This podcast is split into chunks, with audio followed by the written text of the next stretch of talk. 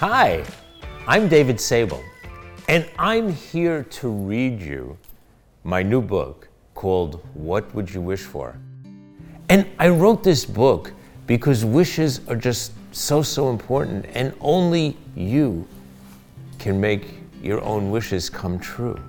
Now, the book is beautifully illustrated by Emma Yarlett, and I hope you will enjoy it. But before I begin reading, I want to ask you all to close your eyes. Okay, close your eyes. Wait, wait. I see you. Your eyes aren't closed. Close your eyes, everybody. And think about what would you wish for? You got it? Good. Now open your eyes and let's read. I love opening the book and turning the pages, don't you? If you had some wishes that were just for you, what would you wish for? What would you do if all of your wishes could really come true? You could wish for a ship, a bike, or a car. Or wait, you might wish to become a movie star. Would you like a big monster under your bed? Or maybe a fiery dragon instead? You could wish for your very own ice cream maker.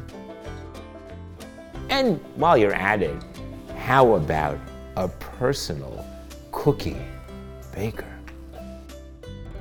You could wish it were your birthday, not just today, but next week and tomorrow and every day. You could wish for some snow to slide in and play and ride on your favorite one horse sleigh. And instead of having to clean your own room, you could wish for an elf or a robot or a bear with a duster and broom. Would you wish for some dress up clothes like these? Some shoes, or a hat, no need to say please. You could wish for puppies, a personal clown, and the biggest, meanest fort in town. Or maybe, just maybe, you'd want something else instead.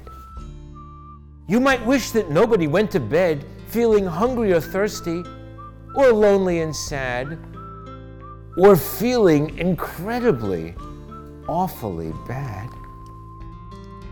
Maybe you'd wish for peace, love, and joy for every single girl and boy.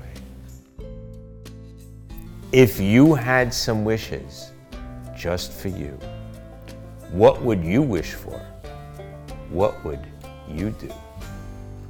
If all of your wishes could really come true.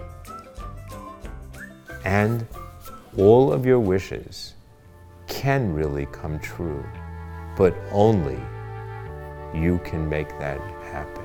So make your wishes come true. Wish well.